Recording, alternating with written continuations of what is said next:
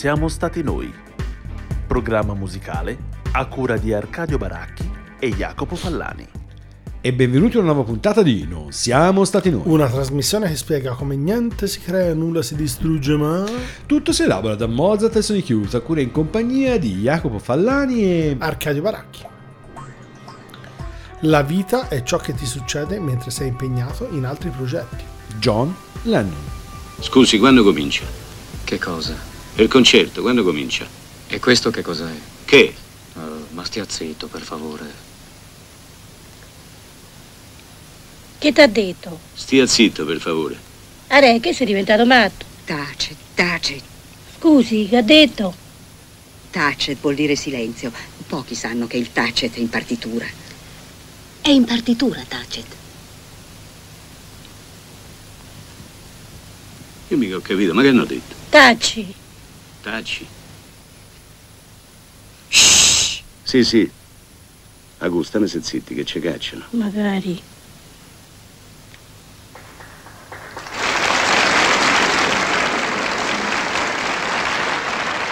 Tra John Lennon e Alberto Sordi, che è un episodio di Dove vai in vacanza, in particolare nell'episodio... ehm, Museo le, va- contemporaneo a Firenze. le vacanze intelligenti, che appunto giustamente Arcadio ci ricorda essere registra- stato registrato a Firenze. Cioè, proprio si vede a un certo punto l'immagine del manifesto, c'è scritto. Cos'è il maggio?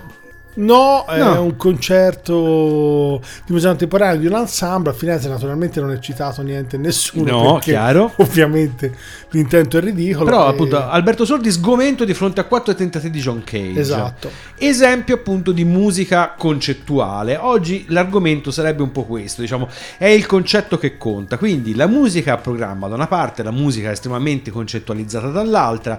Quando la musica in qualche modo si appella a concetti extra musicali per trovare fondamento, ispirazione e qualche volta anche un elemento di coesione eh, strutturale e di contenuti. Quindi diciamo oggi sentiremo molto parlare di musica che si ispira a o che è stata ispirata a o che viene a imitazione di qualcosa. E partiamo da, da probabilmente quello che è passato alla storia per essere l'inventore della musica a programma in qualche modo.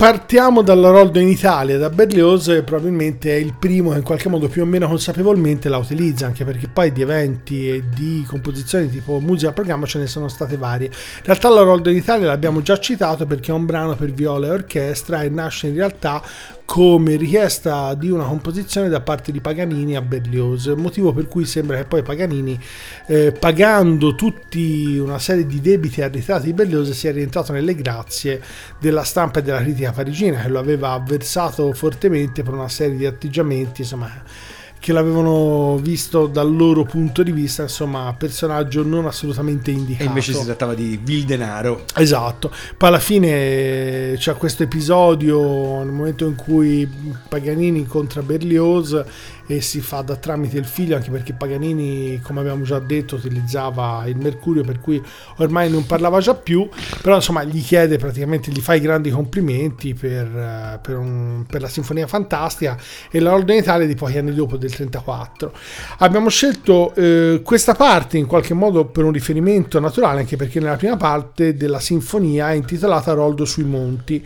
Sono queste scene ovviamente di natura mm, idillica, eh, montuosa, campestre, come volete, malinconica, ma di felicità. eh. Per cui c'è questa serie di elementi fra natura e atteggiamenti emotivi estatici, come fa bene con le manine il Fallani.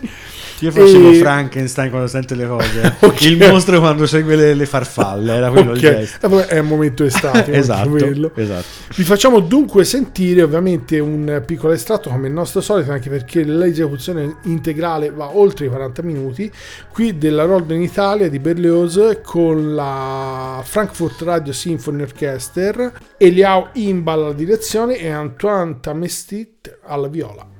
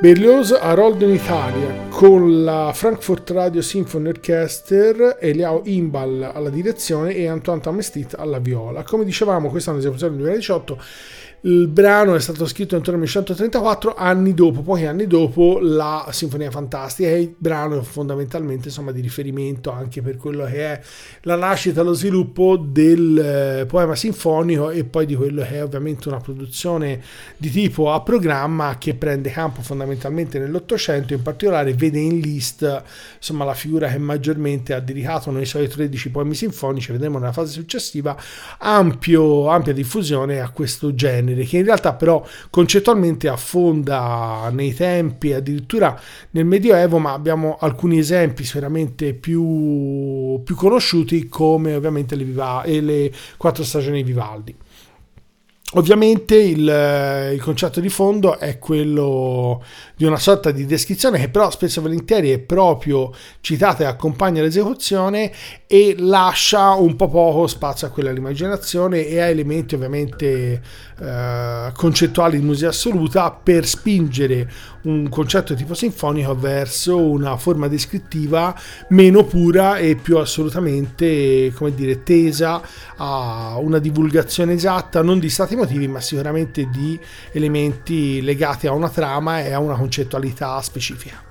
E nell'ambito della musica extracolta, un parente prossimo, diciamo così, un cugino alla lontana, per così dire, forse sarebbe meglio, della musica a programma, è il cosiddetto concept album. Come voi sapete, il concept album è appunto un disco eh, dove tutti i brani in qualche modo fanno riferimento a un concetto forte, a un fil rouge, no? che potrebbe essere una storia esterna totalmente al, all'ambito musicale, cosa che vedremo più avanti nella puntata, oppure un'ispirazione di carattere quasi filosofico. In questo caso, appunto, perseguendo il filone naturalistico idilliaco, arriviamo a Kate Bush. Kate Bush ha fatto eh, forse del, del, concept album una specie di arte, anche se un'arte molto sottile, perché lei non ha mai fatto grandi dichiarazioni. Voi, forse alcuni di voi ricorderanno come i concept album fossero ehm, particolarmente strombazzati come esempio di grande intellettualismo, soprattutto nell'ambito del prog rock anni 70. La Bush invece ha realizzato una serie di concept album di fatto, senza mai presentarli in questo modo, ma dandogli una forma così, eh, forse volendo anche un po' più leggera, a dischi che invece avevano eh, un tema centrale molto forte. Mi viene in mente per esempio il classico Hounds of Love che contiene Cloudbustering per esempio, e, e in quest'ultimo, uno dei suoi ultimi prodotti, perché la eh, la produzione discografica di Kate Bush si è molto ridotta in questi anni, non è mai stata particolarmente eh, abbondante, ma insomma ultimamente si è ancora ulteriormente diradata. Questo 50 Words for Snow è effettivamente anche questo un concept album che ha la natura come suo tema centrale. Già dal titolo 50 parole per, eh, per descrivere, sarebbe questo il senso, la la neve fa capire appunto in che ambito siamo. Siamo nel 2011 e dopo parecchi anni di silenzio eh, Kate Bush dà al, alle stampe due album, 50 Words for Snow che è quello che appunto dal quale andiamo a ascoltare un estratto e The Director's Cut. Director's Cut è un album un pochino più diciamo classico da questo punto di vista, una raccolta di canzoni mm, piuttosto slegate fra di loro, mentre 50, 50 Words for Snow è oltre ad essere legato tematicamente eh, dal, dal tema appunto della, della natura anche una natura sonora molto più coerente. Ha degli echi quasi di jazz e di elettronica sperimentale in alcuni passaggi. Il brano che ci andiamo ad ascoltare è il primo singolo estratto dall'album il brano si intitola Wild Man Kate Bush.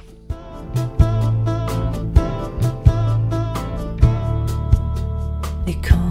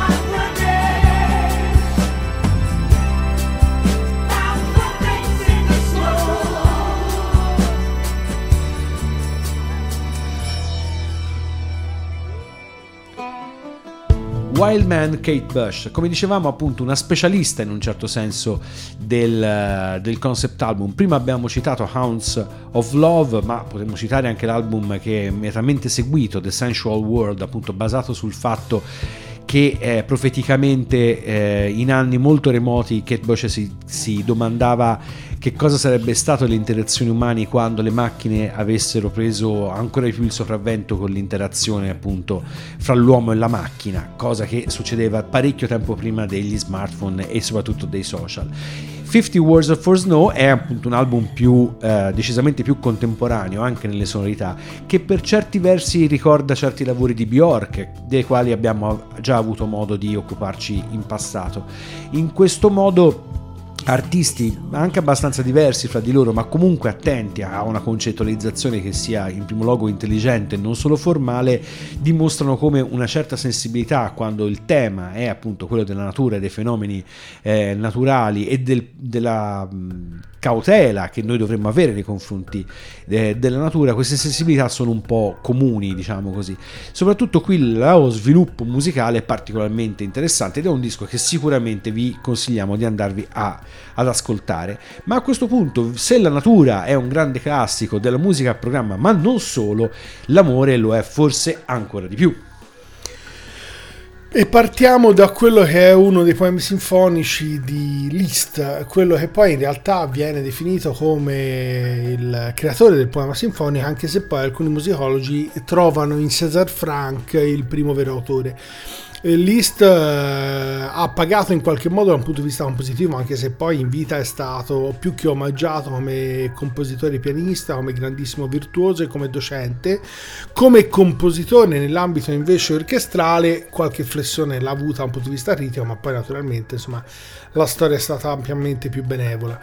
Si fa riferimento per esempio all'esecuzione di un poema sinfonico, quello che peraltro vi faremo sentire come piccolo estratto, che è quello del tasso lamento e Trionfo S96 che in realtà sembra in una versione e un'esecuzione a Boston nel 1972-1872 insomma sembra che la critica insomma, lo abbia la gazzetta locale definito la musica orchestrale eh, come insulto all'arte prostituzione musicale un ragliare selvaggio e incoerente Ottimo. questa sembra sia una citazione diretta di questa gazzetta il riferimento sta al fatto che ovviamente Liszt si è accorto ovviamente come tutti gli addetti ai lavori all'interno di un meccanismo che ovviamente vivono direttamente in maniera più densa che la parte sinfonica, la forma sinfonica è un po' arrivata probabilmente agli sgoccioli e bisogna in qualche modo rinnovarla.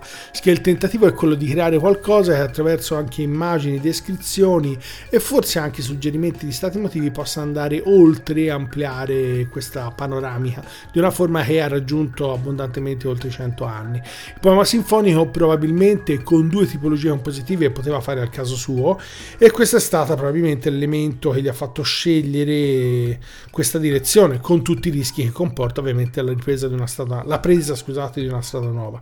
Vi facciamo sentire come il nostro solito un piccolo estratto del tasso lamento e trionfo di Liszt questo poema sinfonico numero 2 S96 con l'orchestra di Parigi e la direzione di Sir George Solti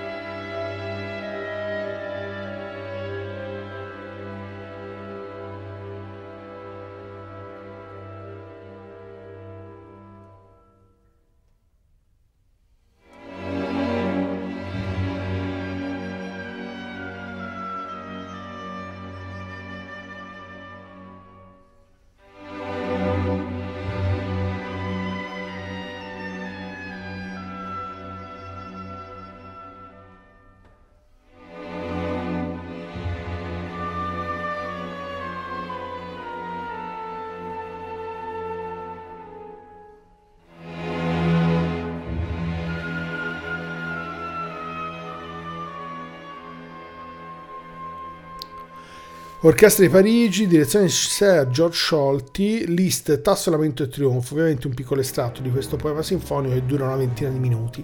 Come dicevamo, insomma, la scelta da un punto di vista anche compositivo è partita proprio dall'idea di ampliare quello che erano le possibilità formali di un ambito, quello sinfonico, che stava probabilmente eh, sentendo un po' la, come dire, la, la vecchiaia di una forma come quella della sinfonia e probabilmente creava anche eh, problemi strutturali nei confronti di quelle per esempio anche strutture tipo la forma sonata. Il tentativo di lista è quello di utilizzare o la forma ciclica o quella della rielaborazione dei temi per trovare una formula diversa e espressiva che gli permettesse una maggior, un maggior controllo e legame da una parte rispetto a quelli che possono essere gli stati emotivi, con quelle che sono chiamate anche spesso idee fisse in alcuni di questi poemi sinfonici e delle sue composizioni, ma al contempo gli desse una struttura formale abbastanza coesa da permettergli ovviamente un contenimento ovviamente di questa, di questa struttura. Il poema sinfonico a quanto pare lui lo individua come la figura, la struttura migliore in tal senso. Come dicevamo si è dedicato a 13 composizioni ed è praticamente insomma eh, indicabile forse insieme a César Franck eh, da alcuni musicologi come l'inventore di questa forma e sicuramente il fautore se non eh, il creatore vero e proprio no ma di sicuramente un grande diffusore e fautore di quello che è la musica a programma. E lasciamo apparentemente il concept album oppure ci cadiamo perfettamente nel mezzo nell'ambito appunto della musica a programma perché eh, 69 Love Songs di Magnetic Fields è allo stesso tempo un concept album e non lo è, è un manifesto della musica programma e non lo è, è un album composto letteralmente da 69 canzoni d'amore che hanno come argomento centrale non necessariamente l'amore come sentimento, ma proprio la canzone d'amore eh, nella sua forma, diciamo così, più varia, ma anche la più pura. Quindi una specie di esercizio eh, di stile dove la forma in qualche modo corrisponde alla, anche al suo contenuto. Chiaramente Stephen Merritt, che di Magnetic Fields è diciamo la mente pensante, eh, è, si è ispirato a tutta una serie di forme teatrali come per esempio la review e soprattutto si è ispirato a un, un curioso progetto musicale di Charles Ives dal nome 114 Songs. Quindi da Ives penso, credo, si temo da un certo punto di vista abbia preso l'idea formale, mentre dalla review abbia preso l'idea appunto di eh, mettere insieme temi temi molto diversi dal punto di vista formale, quindi trattare la canzone d'amore magari un po' pruriginosa come la canzone d'amore un po' lacrimosa, rimettere insieme tutto dentro a un contenitore caleidoscopico come appunto un album che contiene 69 canzoni, dare una bella mescolata e uscire con quello che a tutt'oggi è un piccolo cult, perché dal 1999, anno di pubblicazione di questo album ad oggi, di questo disco si continua a parlare. Temo più per il fatto appunto che contenga 69 canzoni che non per le canzoni in sé per sé. Ci andiamo ad ascoltare A Chicken with Its Head Cut Off, The Magnetic Fields. Eligible, not too stupid, intelligible, and cute as Cupid. Knowledgeable, but not always right, salvageable, and free for the night. Well, my heart's running round like a chicken with its head cut off. Around the barnyard, falling in and out. Poor thing's blind as a bat, getting up, falling down, getting up. Who'd fall in love with a chicken with its head cut off? Whoa, Nelly.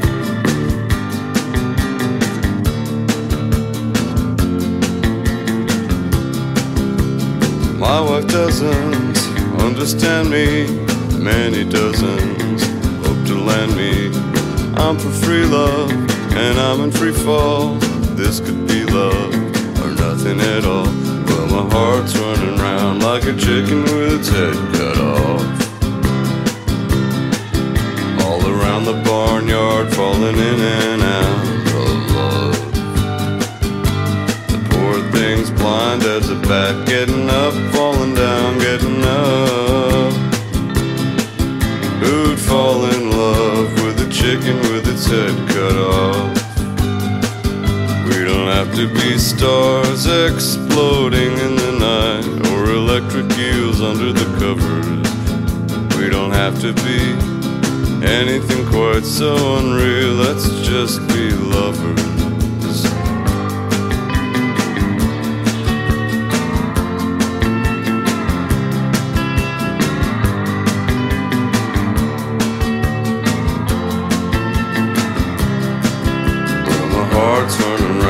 Like a chicken with its head cut off.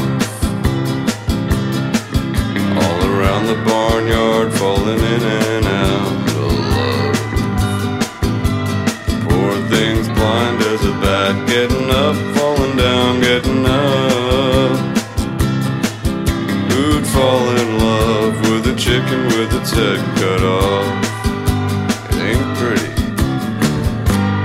Gallina con la testa mozzata, questo è l'amore in questa canzone appunto di Magnetic Fields che fa parte di 69 Love Songs, quindi una delle 69 canzoni d'amore che non parlano necessariamente d'amore ma che si ispirano alla canzone d'amore da un punto di vista formale.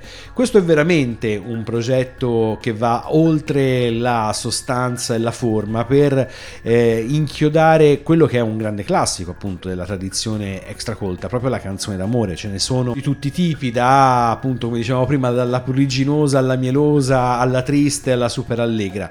E sappiamo noi a tutti noi vengono in mente canzoni d'amore scritte in periodi completamente diversi.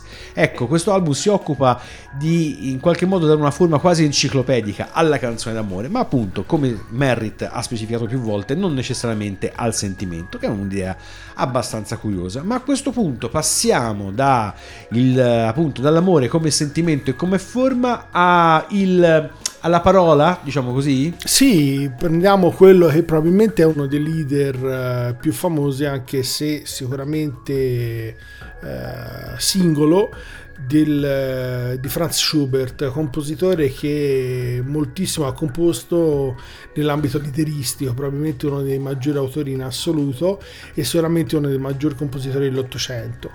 Eh, nato nel 1797, morto giovanissimo nel 1828 eh, ha composto più di 600 leader. Fra questi c'è questo leader che è Zaimir Gegrust Ti giunga il mio saluto, l'opera 20 numero 1, il D741 che ha questo testo di Ruckert eh, fondamentalmente insomma legato a, a, questo saluto, a un bacio, una sorta di nostalgico addio che viene poi spesso e volentieri ripetuto ovviamente all'interno della composizione.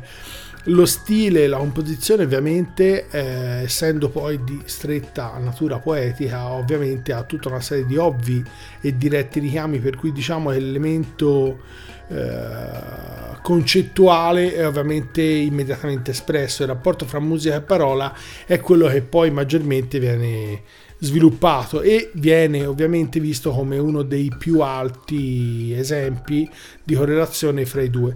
Ovviamente abbiamo scelto quello che è eh, praticamente uno dei più famosi interpreti in assoluto di Schubert. Facciamo dunque sentire con l'interpretazione di Dietrich Fischer-Dieskau e al pianoforte Gerhard Moore eh, Zaimir Gegrust, l'opera 20 numero 1 del D741 di Franz Schubert.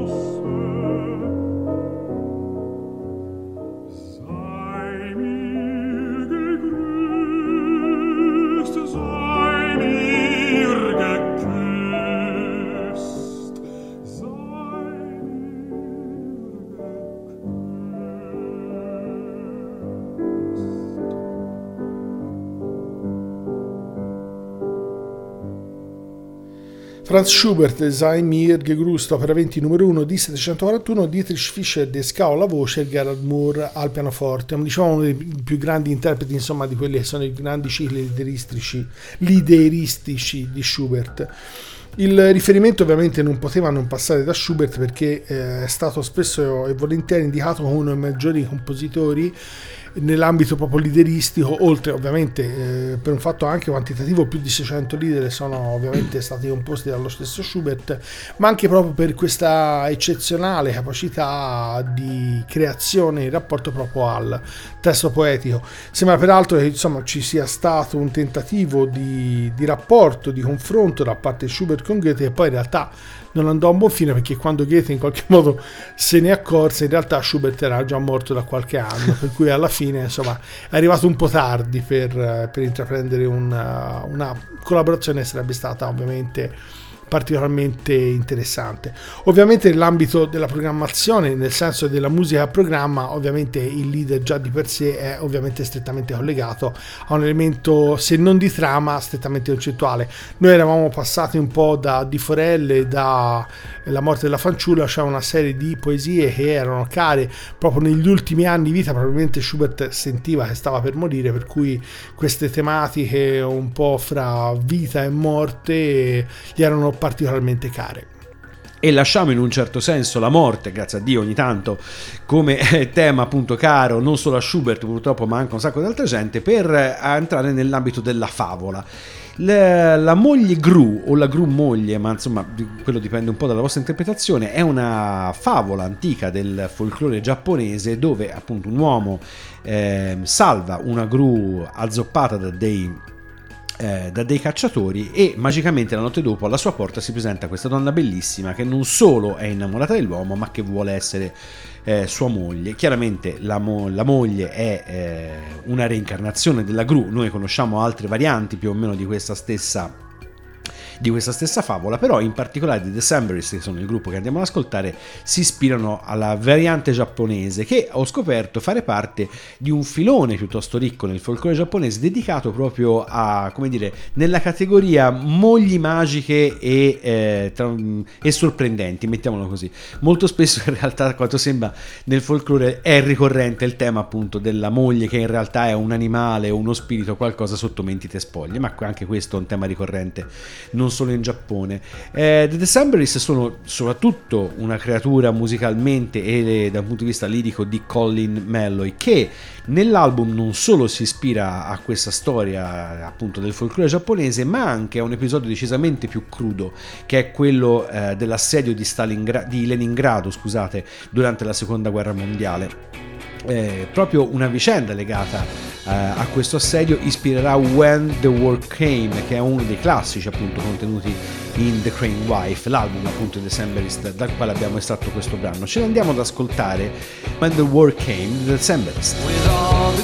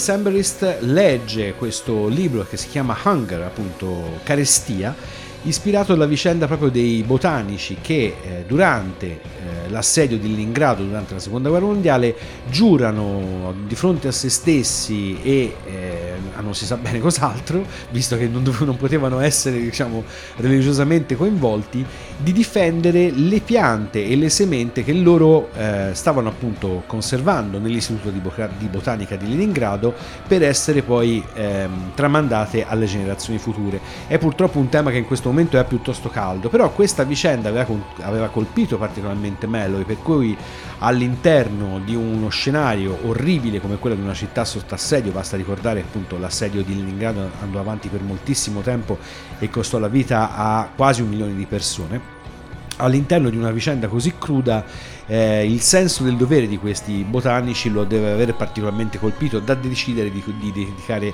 una canzone che, devo dire l'on- l'onesta verità, non si sa bene come si eh, colleghi diciamo alla storia della moglie Gru o della Gru moglie che dir si voglia. Per cui sì, The Crane Wife è in parte un concept album, però forse è un disco che prendendo ispirazione da una storia appunto come questa di, di- proveniente dal folklore giapponese decide di esplorare eh, più aspetti dell'esistenza umana. In questo caso per esempio il coraggio come la canzone che abbiamo appena ascoltato o l'amore proprio nel, nel brano che dà il titolo a tutto l'album. Non lo sapremo mai o perlomeno quando incontreremo Colin Melloy glielo chiederemo. Ma visto che questa puntata non siamo stati noi volge rapidamente verso il termine con l'ultima tranche passiamo dal dire dalla parola a invece a esperienze molto crude e di vita assolutamente reali come nella fattispecie la guerra Prendiamo la musica che è stata utilizzata, eh, peraltro insomma in un film eh, V per Vendetta, anche perché spesso e volentieri oggi le persone conoscono questa virtù di Tchaikovsky, la 1812, proprio perché utilizzata ampiamente nell'ambito di questo film. Il riferimento della, dell'ouverture di Tchaikovsky è quella dell'invasione francese della Russia, che vide poi un'iniziale vittoria da parte di Napoleone su, su Mosca, poi però quella famosa devastante ritirata che ci fu e la sconfitta dello stesso Napoleone.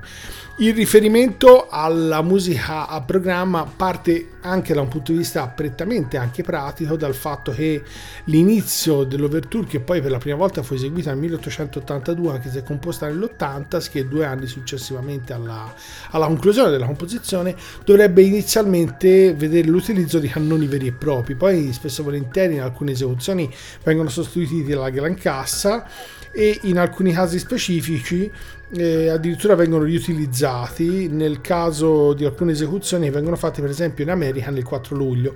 È famosa per esempio l'esecuzione della Boston Pops Orchestra. Che noi abbiamo già citato passando Williams anche perché dovrebbe essere l'orchestra anche che ha fatto le colonne sonore inciso le colonne sonore dei film di Star Wars vi facciamo sentire un piccolo estratto, vi diciamo qualcosa in più su quella che è l'Overture 1812 di Tchaikovsky, ma ve la facciamo sentire ovviamente un piccolo estratto eh, qui con la direzione di Seiji Ozawa e i Berliner Philharmoniker.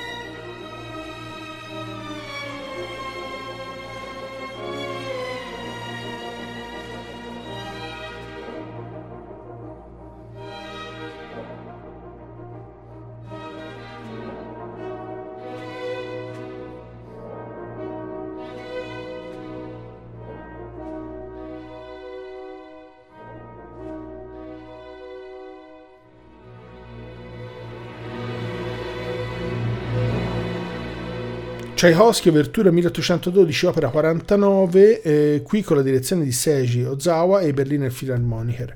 Come dicevamo, il- l'interesse nei confronti di questa composizione in realtà è per un certo periodo di tempo esploso in relazione all'utilizzazione di questa come colonna sonora all'interno di un film V per Vendetta.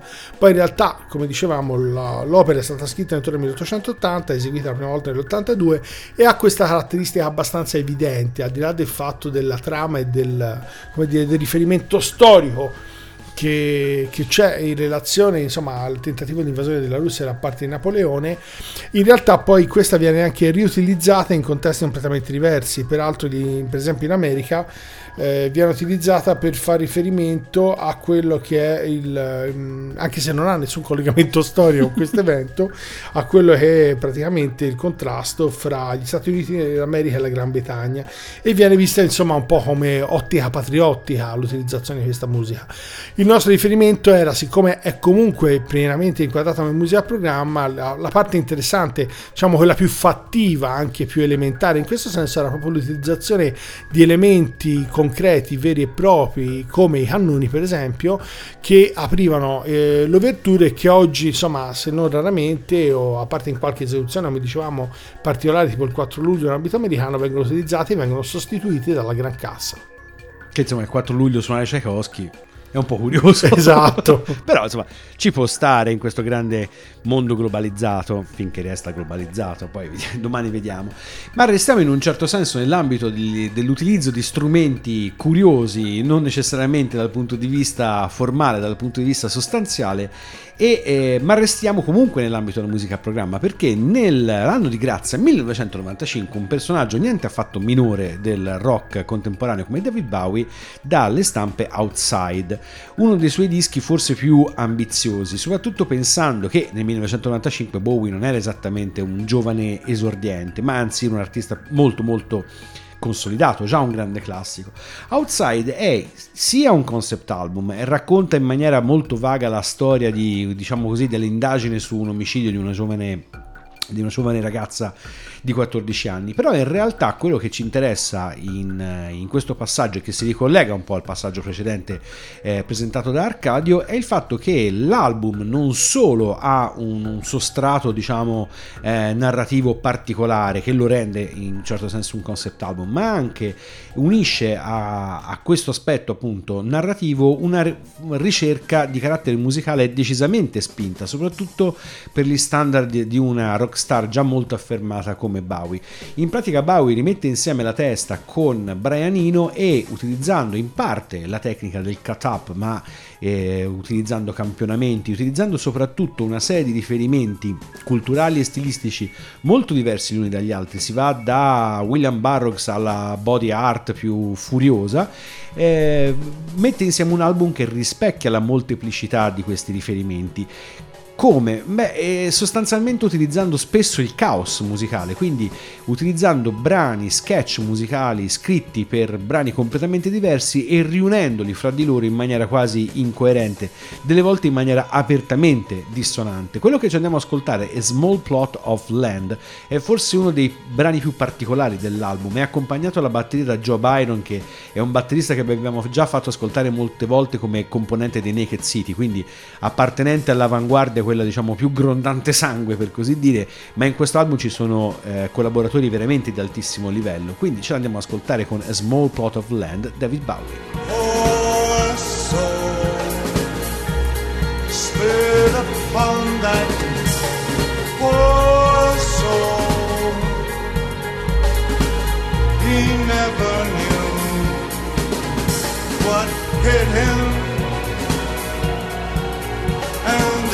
hit him so. Poor dunce. He pushed at the pig man. The barbs laughed. The fool is dead. Poor dunce. He's less than within us.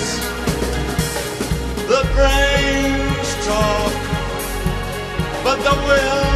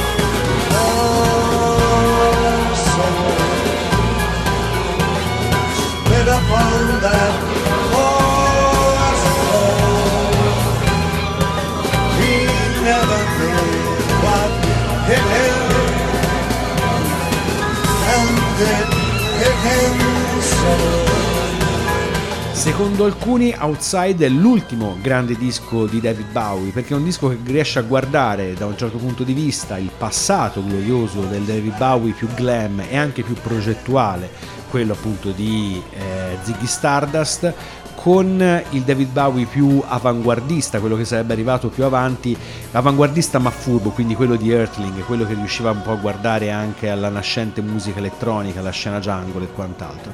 Eh, Outside è un disco interessante dal punto di vista musicale, un ascolto abbastanza impegnativo, c'è un solo brano di fatto eh, abba- diciamo classico dal punto di vista formale come godimento musicale, il resto sono particolarmente interessanti questi collage che da un certo punto di vista quando si supera lo shock del primo ascolto in qualche modo entrano in testa. Poi chiaramente quando tu rimetti insieme personaggi come David Bowie e Brian Eno il risultato difficilmente sarà brutto. Sicuramente, come dicevamo prima, un personaggio che nel 1995 aveva già uno status di assoluta grandezza eh, prendersi il rischio di un disco così complicato ha sorpreso un po' tutti. Tra l'altro un tour eh, teatrale per così dire, più che altro dal fortissimo impatto visivo fatto con pochissime date e poi il, questo disco tranne appunto di Through the Eye of the Architect che è l'unico brano che è sopravvissuto alle esecuzioni live del Bowie degli anni successivi tutto il resto del materiale è sostanzialmente scomparso. Questo appunto a dire che eh, si tratta comunque di materiale un po' ostico. Ma la puntata di Non siamo stati noi dedicata alla musica concettuale e all'importanza del concetto, qualche volta oltre eh, la forma e la sostanza, si chiude il cerchio ideale iniziato con Alberto Soldi e John Cage per arrivare a un contributo che ci viene letto come al solito da Arcadio. Darmstadt era allora al culmine del suo splendore. Il 1958 è stato l'anno di John Cage, per la prima volta a Darmstadt.